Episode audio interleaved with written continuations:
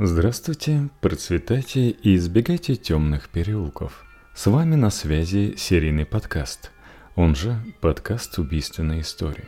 Это пятая серия сезона, посвященного убийствам в Перте. Так как вам пришлось подождать пятую серию, я обещаю, что она будет длиться больше 50 минут. До часа не уложимся, но в эту сторону будем смотреть. Как всегда, начнем с краткого содержания. Итак, Перть – это городок на 700 тысяч человек в Западной Австралии. Речь идет о 60-х годах прошлого столетия. Некоторые из вас в нем и не родились даже.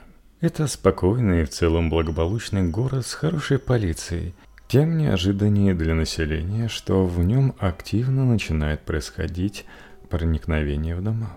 Иногда с убийствами женщин – Потом убийца будто сменяет орудие преступления, но полицейский об этом пока еще не догадывается и начинает сбивать женщин на угнанном автомобиле.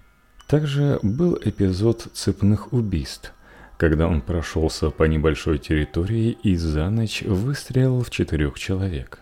Или даже в пять, пятого ранил. Стрелял он из мелкого калибра, поэтому часть из людей остались вполне себе живы. Для эффективного убийства ему приходилось стрелять совсем сблизи. Мы же оставили наше повествование, когда полицейские задержали молодого человека, который вначале пытался изобразить, что заносит сбитую девушку к себе в автомобиль и везет к знакомому доктору. Но в результате от полученных травм она умерла, а молодой человек в итоге признается, что играл с ней в догонялки на машине – пытаясь уговорить ее сесть к нему в салон, помириться с ним, и случайно сбил ее. Во всяком случае, по его словам. Расследование набирало обороты, а тут случился новый случай. 15 февраля 63 года. Ранний утренний Перт, Западная Австралия. Солнце только-только начинало всплывать над горизонтом, обещая новый светлый день, когда таинственная тень мрачного преступления прокралась на проснувшиеся улицы. Один из домов, а именно известный в Западной Австралии семьи Нобл, заполнился лихорадочной суетой. Все готовились к долгожданной, планировавшейся за долгие месяцы туристической поездке. Ноблы были известны и обеспеченной семьей. Ведь их дочь, их сокровище Кэролин Нобл, была яркой звездой на телевизионном канале Channel 7 – Тогда телевидение только-только открывало новую, захватывающую эпоху, и его звезды были весьма уважаемы и обожаемы, особенно в солнечной Австралии, где проживала благополучная семья Нобл. Именно в этот ранний час Джой Нобл, старшая сестра известной телеведущей Кэролин, узрела ужасную картину за окном – во дворе соседнего дома по негостеприимной Ричардсон-стрит номер 45 на ставшей негостеприимной земле лежало безжизненное женское тело Ботомлесс. Ее пижамная курточка была задрана до подмышек, словно жестоко изорванное знамя проигравших, а пижамные штаны были бесцеремонно выброшены на расстояние пары метров от тела. В области левой подмышки, словно зловещий знак судьбы – вставлена бутылка виски. Джой сразу поняла, что это не манекен или никакая не кукла. Она закричала, испугавшись, что жертвой кровожадного преступника могла стать ее известная всей Западной Австралии сестра. Ведь семья Нобл уже сталкивалась с домогательствами со стороны очень неадекватных людей. Но Кэролин была в полной безопасности. Это было хорошей новостью – Хотя это не отменяло факта ужасающего, наполнившего сердца холодом убийства, произошедшего вблизи дома. Полиция прибыла быстро, и два опытных детектива, Паркер и Ли, приступили к делу. Было очевидно, что это было не самоубийство или несчастный случай. Откровенные обнаженности и хищные странгуляционные следы на шее жертвы беспощадно говорили об этом. Два электрических шнура – один из которых был на шее, а другой недалеко от тела, были молчаливыми уликами. Очевидно, что ни один самоубийца не носится по двору, теряя свои орудия смерти. Шнуры, которые использовались в качестве удавки, были, по всей видимости, шнурами от бытовых электроприборов. На их концах были вилки для включения в розетку, словно зловещие символы примитивной бытовой жестокости. Скоро полиция установила личность убитой несмотря на то, что она была найдена во дворе дома, в котором не проживала. Оказалось, что это была 24-летняя Люси Мадрил, психолог и социальный работник. Она принимала активное участие в исследовательском проекте, который финансировался Центральным правительством Австралии. В его рамках Люси занималась разработкой методов определения IQ аборигенов с помощью нелингвистических методов. За два месяца до убийства в декабре 1962 года Люси переехала на улицу Томаса в дом номер 70. Там она снимала одну из двух квартир вместе со своей подругой, школьной учительницей Дженнифер Харс. Их соседями были семья Данкова, отец, мать и их 17-летняя дочь. Вечером перед убийством Люси пошла спать как обычно – и ничего не предвещало беды. Ее соседка Дженнифер Харс также ничего подозрительного не заметила и проспала всю ночь. Она узнала о трагедии только утром, когда ее разбудили полицейские, осматривавшие район. Именно они попросили Дженнифер проверить, все ли соседи на месте. И только тогда она обнаружила, что Люси нет в ее комнате. Вскоре Дженнифер сделала еще одно тревожное открытие. Шнуры от двух настольных ламп в доме были отрезаны. Это говорило о том, что убийца не только убил Люси, но и проник в их дом, бродил по комнатам и мог убить и ее. Это понимание внесло ужас в сердце Дженнифер Харс. Она была потрясена и в шоке от произошедшего. Кроме того, полицейские выяснили довольно неожиданные детали. В одном из домов ночевал известный в британском сотрудничестве офицер Питер Мервин Хант, который имел значительный опыт и навыки следопыта. Он многие годы командовал непальскими гурхами и горными пехотинцами из Шотландии. После осмотра места преступления Хант выдвинул предположение, что убийца был физически слабым человеком, так как у того возникли трудности с переноской тела Люси которая весила всего около 46 килограммов. Также офицер Хант указал на то, что преступник передвигался с телом от дома номер 70 по улице Томаса до лужайки у дома номер 45 по улице Ричардсона, где и было обнаружено тело. Он считал, что убийца несколько раз опускал тело на землю, переводя дыхание, и в конце концов потащил его волоком, не справляясь с тяжестью груза. Также к полицейским обратился мужчина, который жил в соседнем доме по улице Томаса. Его собака породы корги, обычно очень чутко реагирующая на посторонних, в ту ночь не проявила никакой тревоги. Это вызвало удивление у его владельца, который не мог объяснить такое поведение питомца. Полицейские также не смогли найти объяснение этому факту, но они внесли эту информацию в дело. Это напомнило о прямой аналогии с убийством Джиллиан Брюер в декабре 1959 года, когда собака жертвы также оставалась спокойной во время преступления. Однако полицейские не увязали эти два случая, так как убийство Джиллиан было официально раскрыто, а подозреваемый Дэрил Бимиш уже отбывал свое наказание в тюрьме. В целом, казавшаяся странной переноска тела убитой женщины и поведение собаки стали для полиции большой загадкой – которые они пока не могли разгадать.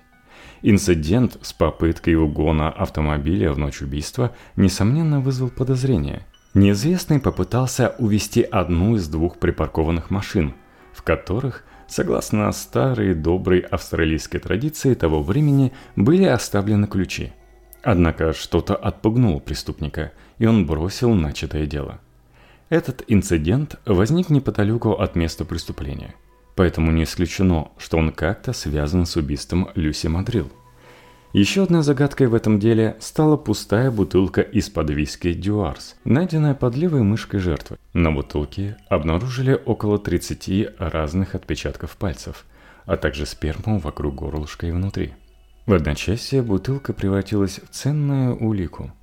В то время в Австралии еще не было технологии определения группы крови по биологическим следам, но в Великобритании уже проводились исследования в этом направлении. Так что, вероятно, правоохранительные органы постарались использовать все возможные способы, чтобы максимально использовать эту улику в расследовании. Общая картина убийства становилась все более сложной и запутанной – и, как казалось, полицейским предстояло раскрыть не одну загадку в этом деле. Полицейский офицер Алан Драмонт был послан в Лондон, чтобы провести экспертизу найденной спермы и обсудить детали дела с коллегами из Скотланд-Ярда. Несмотря на уже имеющуюся в Великобритании технологию для определения группы крови по сперме, результаты поездки оказались неутешительными. Материал уже успел деградировать, и, к сожалению, определить группу крови не удалось. В дополнение, британские аналитики, просмотрев документы и фотографии, которые Драмонт привез с собой, были уверены, что убийство Люси Мадрил и трагические события в День Австралии не связаны между собой. Несмотря на то, что попытка определить группы крови была неудачной, она помогла избежать больших ошибок в будущем. Сперма на бутылке, как оказалось, не принадлежала убийце – если бы криминалисты установили группу крови случайного человека, это могло бы запутать следствие и отвести подозрения в сторону. С другой стороны, прокуратура не сидела сложа руки после того, как Джон Баттон признался в наезде на Розмари Андерсон. Несмотря на его признание, было бы ошибкой думать, что все детали этого дела были полностью разрешены. И хотя Драмонт не смог получить необходимую информацию в Лондоне, Работа над этим, казалось бы, очевидным делом продолжалась. В конечном итоге провал в одной области мог привести к успеху в другой. И это был принцип, который Драмонт и его команда продолжали использовать в своем расследовании. Бывший пилот Второй мировой войны, прокурор, был тем человеком, к которому всегда обращались, когда надо было раскрыть затянувшиеся дела, которые обрели облик неизлечимых ран в городской жизни – он был редким образцом честности, въедливости и упорства. Когда в его руки попало дело, в котором виновник практически сразу признал свою вину, он не остановился на этом, решив провести вместе со своей командой собственное расследование. Первым делом он занялся пересмотром улик на месте происшествия возле станции Шентон-Парк. Он обнаружил длинный кровавый след, который показал, что Розмари была в сознании некоторое время – после наезда. Также обнаружены следы, указывающие на умышленное сбивание девушки водителем. Свидетели утверждали, что увидели Джона Баттона, поднимающего тело Розмари, находящегося на расстоянии нескольких метров от его машины. В то же время крупное пятно крови обнаружено всего в полуметре от дороги. Предположительно, именно там Розмари упала после наезда. То есть в момент, который зафиксировали свидетели – Девушка располагалась дальше от машины Баттона, чем в момент, когда она лежала на дороге. Опытные исследователи решили, что Баттон, вероятно, планировал уложить тело Розмари на железнодорожных путях для надежного скрытия собственного участия в преступлении. Прибытие свидетелей на место происшествия вынудило его изменить планы и притворяться благородным спасителем, каким он, по всей видимости, не был. Вопросы к Баттону в ходе следствия были ясными. Почему он не обратился за помощью к свидетелям, не вызвал полицию, не доставил Розмари в больницу, а выбрал частного врача без соответствующего оборудования? Его неудовлетворительные ответы и неоднозначное поведение указывали на его желание затянуть время, а не спасать девушку. Эти факты привели к ужесточению обвинений в адрес Баттона, и теперь ему вменялось умышленное убийство – Однако, давайте будем объективными. Оказывается, есть и путаница в доказательствах. Криминалисты нашли 17 фрагментов, предположительно от автомашины, которая сбила Розмари. Кровь на этих фрагментах была группы А, как и у Розмари. Но симка Баттона не имела недостающих деталей или повреждений. Это противоречие обвинение не смогло объяснить решив замести эти осколки под толстый ковер следствия и на суде эти подробности не упоминать. В конце апреля, начале мая 63 года состоялся суд над Джоном Баттоном. Судья вначале был вполне благожелательно настроен к Баттону, Даже удовлетворив ходатайство защиты о запрете упоминания о признании Баттоном наезда на Розмари. Несмотря на то, что Баттон заявил о своей невиновности и был готов дать показания в суде, его поведение и неудовлетворительные ответы вызывали вопросы. По мере развития судебного процесса и всплывания новых фактов, судья стал задавать Баттону все более настойчивые вопросы, пытаясь выяснить, было ли на него оказано давление со стороны полиции. Но вместо того, чтобы дать четкие ответы и рассказать о своем опыте, Баттон заявил, что детективы были недружественны и не верили его отменным объяснениям, поставив его в неприятное положение. Да и доставали беднягу, задавая все одни и те же вопросы. Вполне логично, что эти ответы не оказали на судью должного впечатления – и он принял решение зачитать присяжным протокол второго допроса Баттона, где тот признался в наезде. В этом отношении судья, возможно, решил, что попытки Баттона вызвать симпатию и жалость не были достаточно убедительными, и решил представить присяжным всю полноту информации, чтобы они могли принять справедливое решение. Это решение могло повлиять на переход обвинения от непредумышленного убийства к умышленному – усиливая серьезность обвинений против Баттона. Вполне ожидаемо Джон Баттон был приговорен. Присяжные решили смягчить обвинение с умышленного убийства до неумышленного, а судья на основе какой-то своей внутренней чуйки приговорил его всего к 10 годам. Учитывая доказательства, приговор был удивительно мягким. Джон и его родственники даже были убеждены адвокатами не обжаловать его – опасаясь более строгого. Были две интересные детали в этом случае. Старшина присяжных ошибочно заявил, что Джон признан невиновным. Судья уже начал задавать дополнительные вопросы, помощник адвоката воскликнул «Слава Богу!», а Паттон даже поверил, что освободится. Только чтобы узнать, что возвращение в отчий дом затягивается на 10 лет. Второй казус связан с медицинской экспертизой.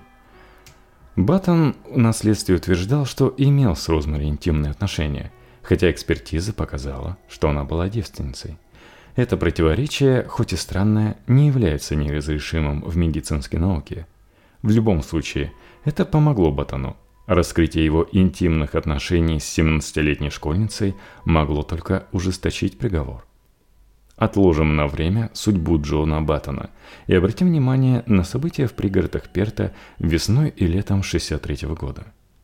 Там снова объявился загадочный преступник, который стал вторгаться в жилище, даже когда там были их обитатели. 19 марта в Эппл-Кроссе неизвестный вор посетил дом по адресу Данкли-авеню 5, где взял мужскую шляпу и наручные часы, пока в помещении была маленькая девочка – Заметив человека, она радостно закричала «Папа!». Десять дней спустя аналогичный инцидент произошел в доме по Твидойл Роуд 9, где вор проник в кухню, когда мать смотрела телевизор с двумя малышами. Вор взял монеты со стола, но был обнаружен пятилетней девочкой, которая воскликнула «Папа вернулся!». Преступник сразу скрылся через черный ход, преследуемый криками «Папа, папа, ты куда?». 1 апреля, около 22 часов, в семейном доме на Маклеод-Роуд произошел еще один похожий инцидент. Хозяйка дома проверила спальню после услышанных звуков, обнаружив лишь открытое окно. Утром ее муж обнаружил свое пальто на улице, а вот кошелек с деньгами из кармана найти так и не удалось. На 50-й минуте седьмого часа вечера, время, когда огненный шар солнца уже начал спускаться, но тьма еще не окутала землю, в доме номер 107 на улице Анжела, Южный Перт, маленькая семья Томпсонов занималась приготовлением ужина. В нежаркий, но бодрящий австралийский вечер Леонард, глава семейства, проводил время в гараже, разгребая хаос, созданный его дочерью и двумя сыновьями – которые по этому поводу являлись его добровольными помощниками. В то время как его супруга, милейшая Филлис, с юным Нейлом, которому недавно исполнилось 12 лет, занимались своими делами в кухонной части дома. Казалось, ничто не нарушит их домашнего блаженства. Однако тишина была внезапно нарушена, когда в кухню вошел незнакомец. В его руках был портфель Леонардо, который трудно было не узнать, а в глазах жуткая пустота и тоска, что ли. Воздух в комнате стал таким густым, что его впору было нарезать ножом для масла. Фелис сразу же поняла, кто стоит перед ней. И, к счастью, ее молчаливое понимание нашло отражение в испуганных глазах ее сына. Понять, что будет дальше, было невозможно. Крикнуть? Позвать мужа и детей на помощь? Старшему уже было 19 лет. Но она не могла позволить, чтобы он поставил себя под удар – Тревога в ее сердце громыхала, как ураган, но лицо Филис оставалось спокойным. Никто не знал, что за оружие может быть у незнакомца, и как он себя поведет, если осознает, что его раскрыли. Незнакомец, обладая холодной дерзостью, спросил у Филис о ее имени. После этого он решил узнать местонахождение ее супруга, а затем осведомился о количестве ее детей и их возрасте – он вопрошал и искал ответы, как если бы он был обычным гостем, а не неожиданным нарушителем их спокойной жизни.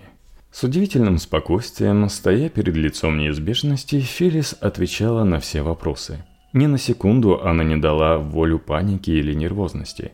Незнакомец внимательно слушал ее, затем подошел поближе и поставил на пол у ног Филис портфель, который так крепко держал. Без единого слова он уверенно повернулся и исчез во тьме с заднего двора через черный ход. Подозрительные происшествия, которые имели место после инцидента в доме Томпсонов, настораживали местных жителей и полицию. Однако наибольший интерес вызывал неизвестный мужчина с зайчьей губой, который являлся общим звеном во всех этих происшествиях. Да, теперь у полиции был надежный свидетель, который мог описать, что же за дефект испортил жизнь молодому человеку, из-за чего он мог быть озлоблен на женщин. 7 мая произошел инцидент на Оронг-Роуд.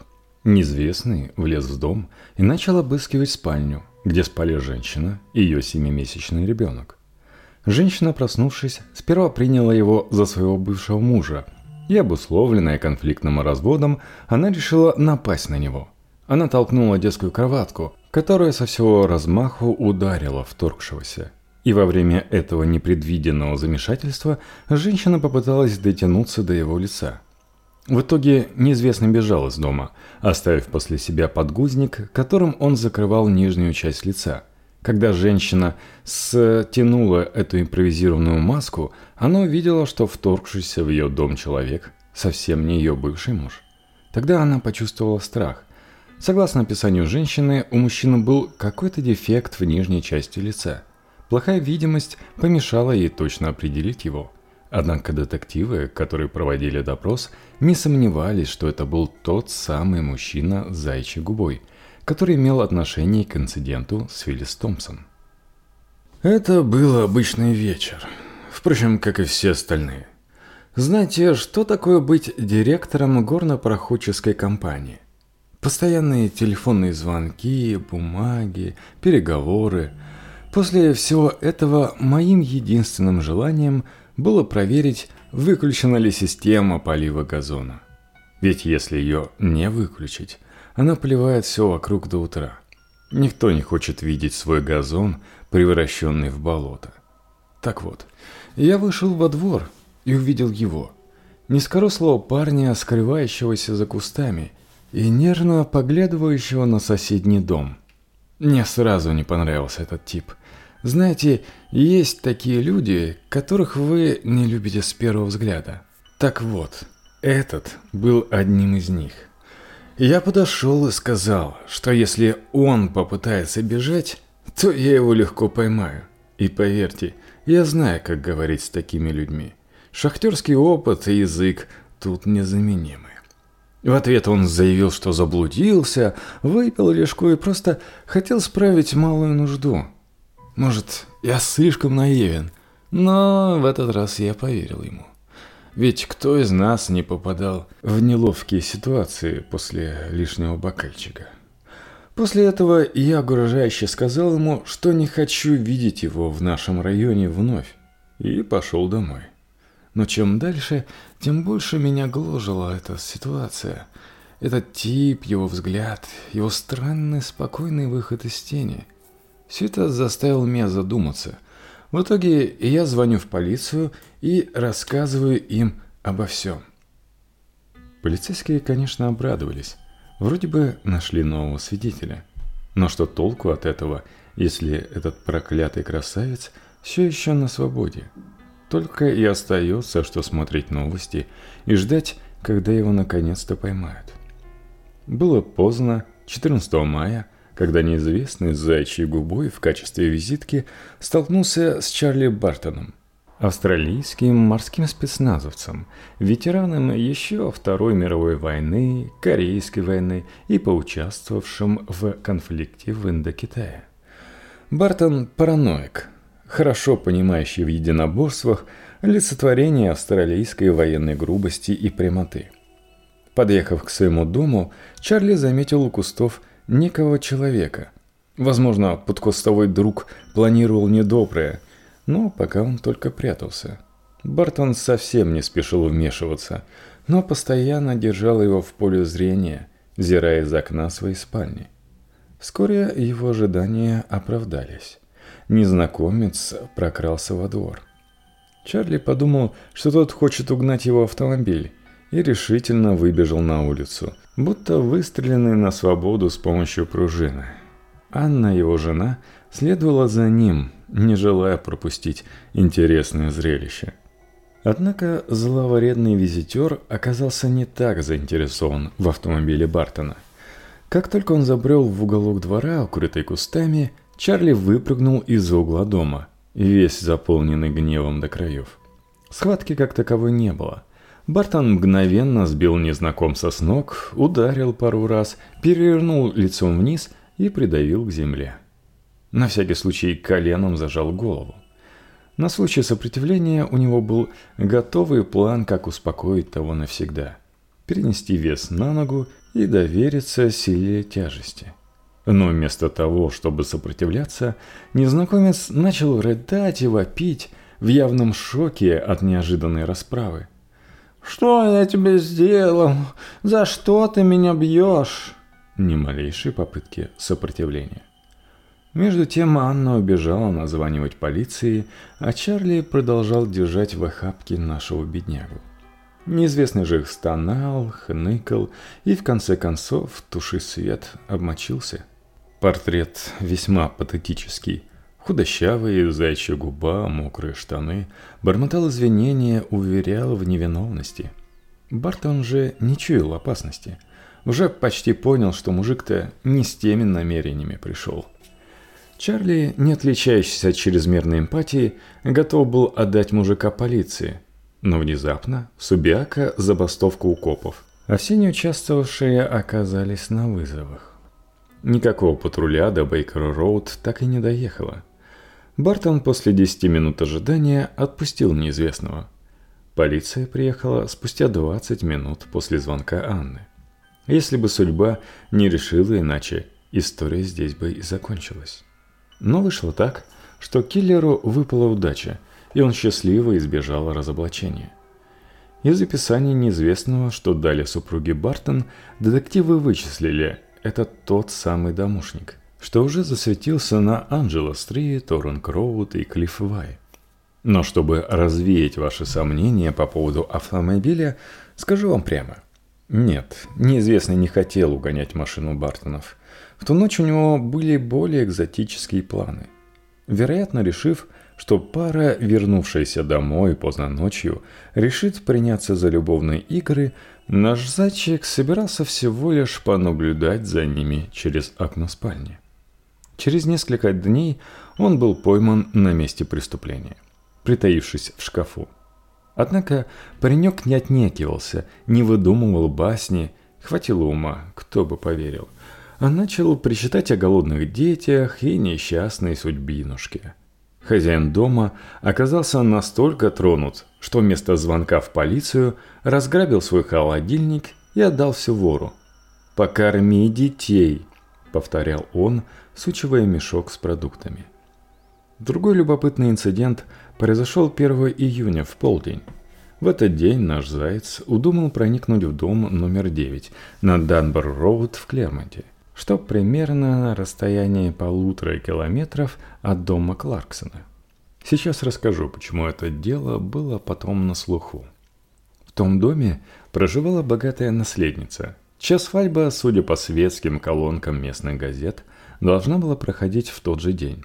Было несложно догадаться, что дом во время свадьбы будет пуст – в полдень в дом ворвался худой мужчина в расстегнутом темном плаще и двойке.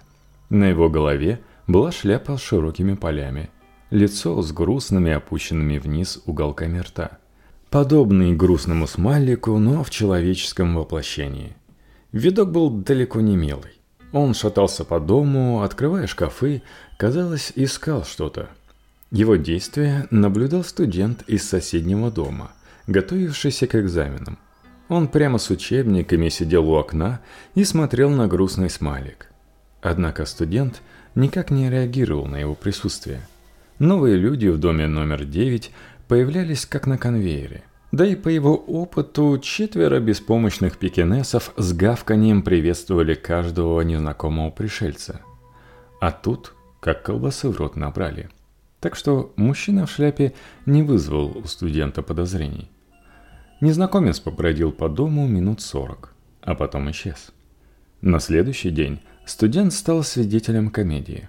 Валда Дакт обнаружила следы вторжения. Предметы личного обихода были рассмотрены и разбросаны, но исчезли лишь деньги. Это внезапное нарушение приватности вызвало у Валды такое бурление гнева, что она вызвала всю полицию, которую только было возможно – Бедные полицейские исследовали дом двое суток в поисках отпечатков пальцев. Но топтали не только один злополучный дом, но и прилегающую территорию. Как обычно, полиция раскинула свои сети как можно дальше. Соседи, знакомые, прохожие – все были с пристрастием опрошены. Вот из этих опросов и появляется студент-сосед – который вспомнил о сорокаминутном туре по дому мужчины с каким-то странным ртом. Хотя слово «заячья губа» в его рассказе не фигурировало, копы сразу уловили, о чем или о ком речь. Не первый год дела расследуют. Они уже почувствовали, кто им нужен. И маловероятно, что у него чистое прошлое. Откуда такие выводы, спросите? Да всякие там мелочи. Активность. Ходил на кражи, как на работу – умение выкручиваться из щекотливых ситуаций, играл в идиота, опускался в плач и тому подобное.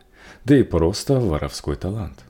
Напомню, Перт не самое большое место. Даже если там была дюжина таких же приметных персонажей, было бы несложно их отловить и показать свидетелям.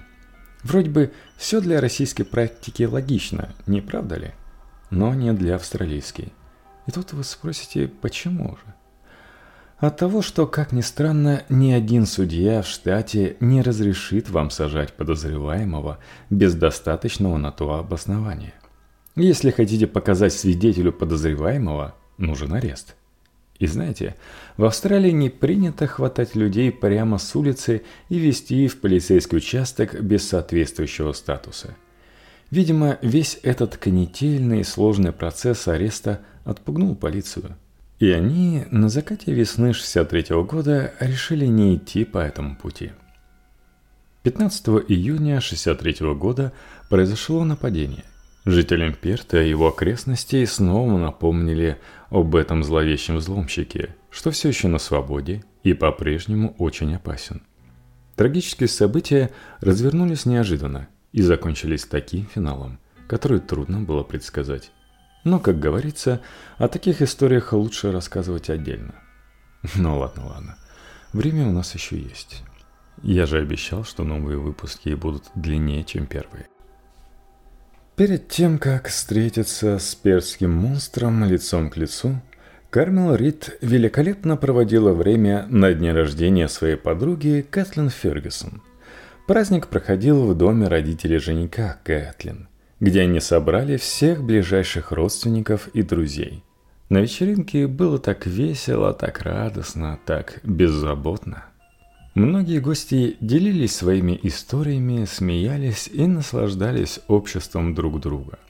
Около двух часов ночи Кармел решила вернуться домой. Брат жениха Кэтлин, видя, что она собирается уходить, предложил отвезти ее домой. Это было общепринятое предложение, поскольку перский монстр, серийный преступник, проникавший в спальни и убивавший женщин, все еще не был пойман. Никто не хотел, чтобы их близкие рисковали, возвращаясь домой поздно вечером. Молодой человек отвез Кармал домой, вошел в квартиру с ней, чтобы убедиться, что все в порядке, и затем уехал, оставив Кармал одну в ее спальне. В другой комнате спала Триш Мерфи, их соседка по квартире. Кармел всегда была осторожна и заботилась о безопасности. Она тоже осмотрела дом, убедилась, что все окна и двери закрыты, кроме небольшого окна в гостиной, которое оставили открытым для проветривания. Она не думала, что кто-то опасный может пролезть через такое маленькое окно, поэтому и не считала нужным его закрывать. Но, к сожалению, как мы уже знаем, ее предположения оказались ошибочными. В три часа утра Кармел услышала странный шум, похожий на треск пластмассы. Через несколько мгновений шум стал более отчетливым. Это был звук открывающегося окна. Кармел почувствовал волнение, но осторожно постаралась отбросить назойливые мысли, не исключая, что шум могло издать животное. Но через несколько секунд – она услышала шорох одежды, и все сомнения исчезли. В квартиру кто-то проник. С сердцем, стучащим в груди, Кармал тихо поднялась и начала искать одежду. Ее мысли сгущались вокруг одной идеи – сделать что-то, чтобы не остаться беззащитной. Но прежде чем она смогла что-то предпринять, дверь в комнату распахнулась. Тьма поглотила комнату – а вместе с ней и Кармал, пока она не ощутила на своем лице холодный сияющий свет. Интрудер, появившийся из ниоткуда, был облачен в мрачное пальто, ну или плащ. Ее пронзило холодное ужасное предчувствие. Свет фонаря ослеплял. Вся комната вдруг оказалась заполненной отвратительной палитрой теней, с которой Кармал старалась бороться, прикрываясь одеялом. Но это было больше похоже на битву с демонами, которые она была обречена проиграть. Он подошел ближе, ее сердце, подобно безумной канарейке, начало бешено биться в ее груди. Каждый удар сердца оглашал смертный приговор, который приближался с каждым мгновением. И вдруг острый предмет пронзил ее. Она ощутила его так же отчетливо, как когда-то, будучи ребенком, наступила на ржавый гвоздь. Боль высекла из ее души крик – и она свернулась на полу. Страх перед насилием заполнил ее снова с большей силой, чем когда-либо раньше. Но это было не просто страхом. Это было звериным инстинктом выживания, который заставлял ее подняться и бежать, пока одеяло служило ей щитом. Он снова ударил ее, в этот раз по лицу. Боль в ее щеке на мгновение затмила все остальное, но она заметила, что нападающий был ниже ее – может быть, в других обстоятельствах она попыталась бы с ним бороться. Но сейчас ее главная задача была убежать и выжить. Но куда? На улице не было безопаснее, чем здесь. Он мог зарезать ее где угодно. Ей нужна была помощь, и она сделала единственное, что могла. Напала на него, сбив его с ног. Бегущая к соседке Кармел была наполнена отчаянием, но и надеждой. Триша, ее соседка, уже проснулась от шума, но была слишком напугана, чтобы что-то предпринять. Кармел заставил ее встать, прикричав «Нам не выжить, если мы не будем сопротивляться!» Вот так, когда истинный ужас показывает свое лицо, всплывает настоящая смелость. Она взяла книгу и начала ударять ею об стену, надеясь, что шум привлечет внимание соседей. При этом она кричала «Звоните в полицию! Полицию!» Она была готова использовать книгу как оружие, но в коридоре обнаружила, что квартира опустела. Она успела позвонить в полицию. Запись в полицейском журнале Нетландса 455 гласила «Нападение в доме номер 101 на Смит-Роуд». Через несколько минут Пять полицейских патрульных машин прибыли на место. Всего несколько минут до этого здесь полицейская машина проехала мимо их дома, не предполагая, что именно здесь происходит преступление. Если бы они задержались, преступник мог бы выбежать прямо под колеса их машины. Судьба склонна к Круэлайроне. У Кармел было четкое ощущение, что она почти погибла от града ножевых ударов – вот только когда по вызову появились медики со своими стетоскопами, никаких ранений они не обнаружили.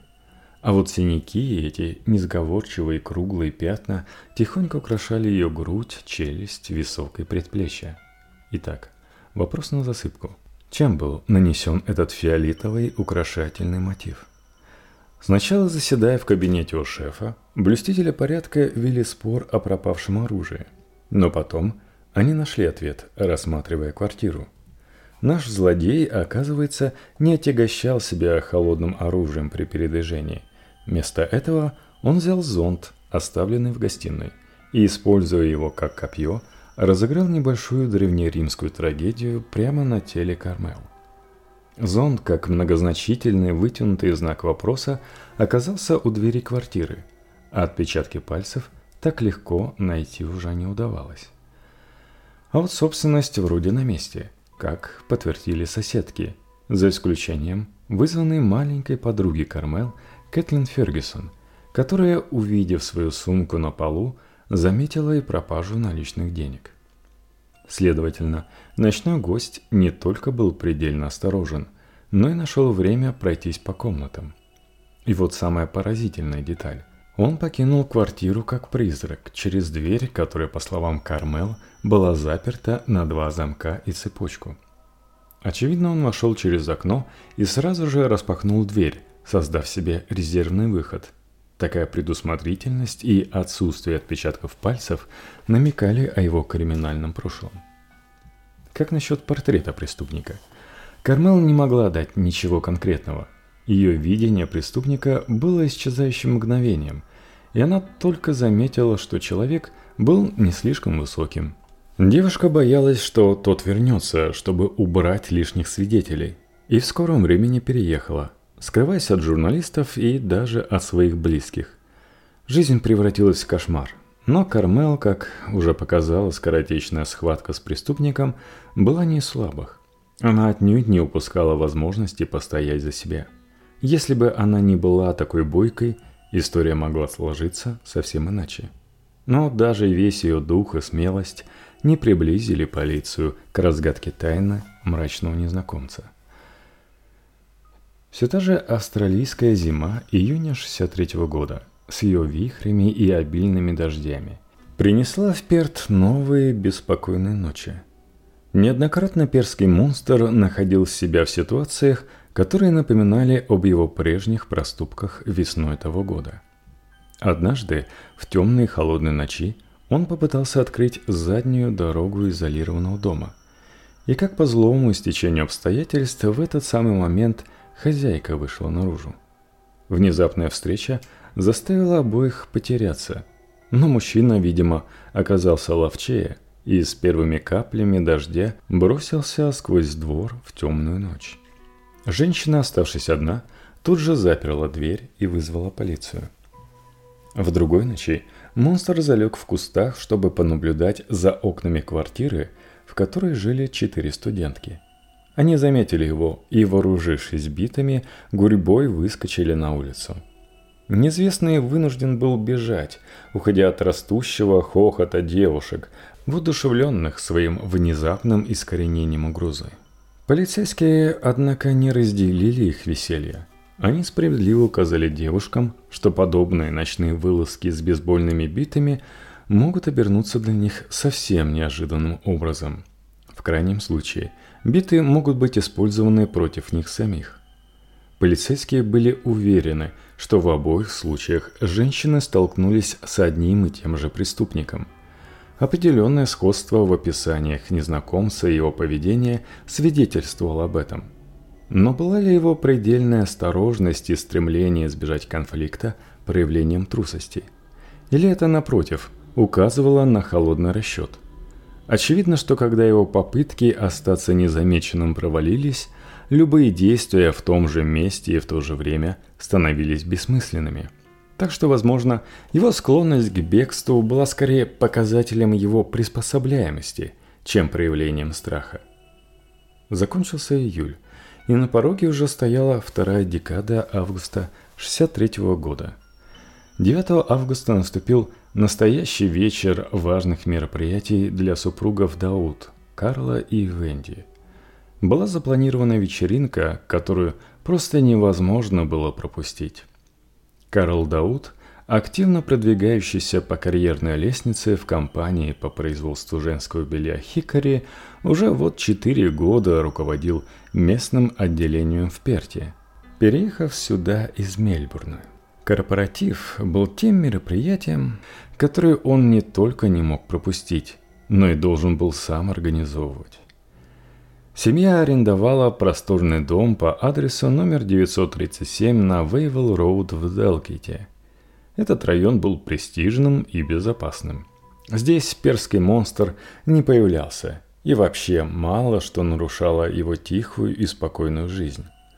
Молодые активные супруги Дауд вели насыщенный образ жизни, немного ограниченный лишь заботами о восьмимесячном сыне Митчеле – так что поиск подходящей няни стал для них неотложной задачей.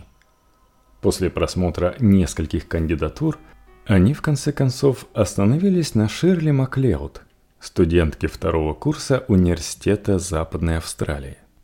Ширли происходила из скромной семьи. Отец был водителем автобуса, мать – домохозяйкой. У нее был старший брат, учащийся в юридической школе, и младший, еще школьник – а также двое сводных братьев и сестра от первого брака матери.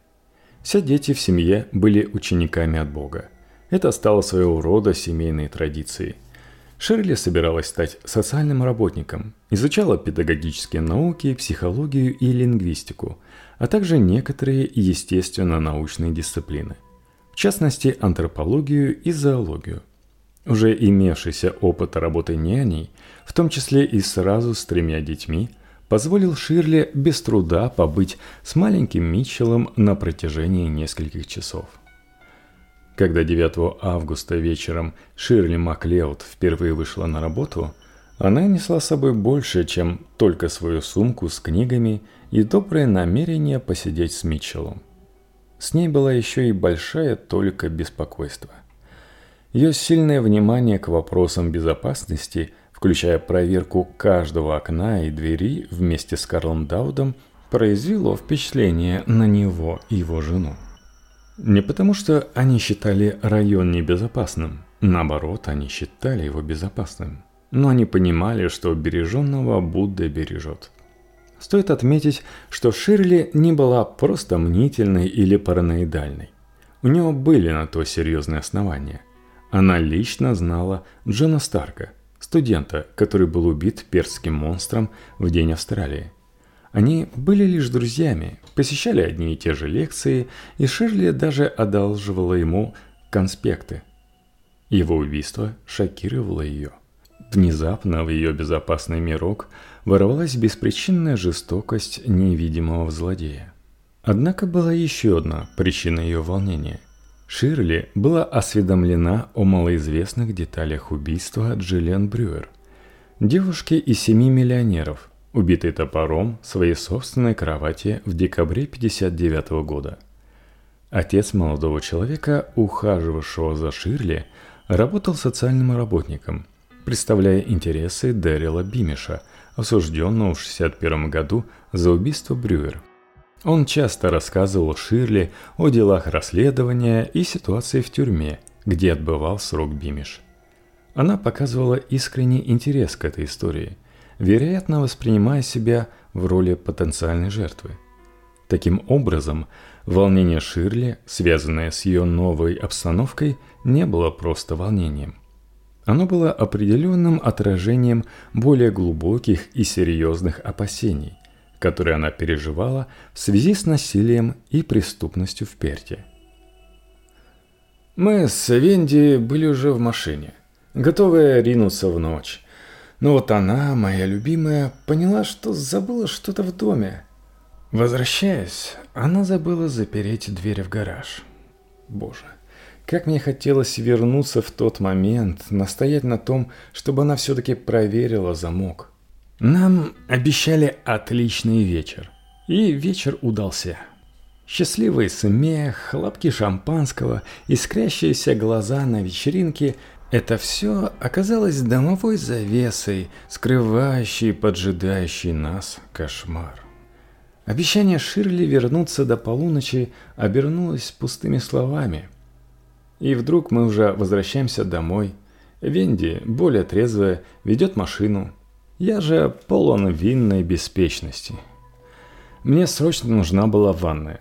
Забежав в дом, крикнул в гостиную Ширли о нашем возвращении. Но ответа не последовало. Тревожная озадаченность прокралась в мою душу, и я вступил в гостиную. Ширли, склоненная над своими коленями, как будто погруженная в самые темные уголки своей души. Книги разбросаны, одна на полу, другая на столике. И тогда я увидел кровь. Как красная река она тягуче струилась вокруг Ширли, затмевая все остальное. Понимание того, что Ширли мертва, пришло как тяжелый удар по моей душе. Мгновенный страх, напоминавший мне о моей смертности, охватил меня, парализовал каждый мускул. Я смотрел на Ширли, на маковое поле кровью вокруг нее. Моя голова была полна мысли о том, что убийца все еще может быть рядом. Венди нашла меня в этом состоянии. Ее сила и решимость вернули меня к реальности, ужасающей и такой зловещей. Она проверила нашего сына, мирно дремавшего, после чего позвонила в полицию. Я же оставался там, рядом с Ширли, охваченный страхом и отчаянием, не понимая, когда такой спокойный мир вокруг нас – начал, мать его, рушиться. Вот так вот все никак не получается поймать этого неуловимого грабителя, насильника, убийцу, автоугонщика. Я постараюсь, чтобы к следующему выпуску все получилось, а пока страдает все больше и больше людей. Ну, а вы, надеюсь, не страдаете, а наслаждаетесь выпуском нашего подкаста – так что будьте любезны, поставьте в ответ лайк, напишите комментарий, правильное количество звездочек в iTunes и можете подписаться на меня в Патреоне, patreon.com slash в подкасте или Бусти, boosty.to slash в подкасте. Там и выпуски приходят, и выпусков этих со мной побольше. И, конечно же, передам привет Анастасии, Марине и Василию.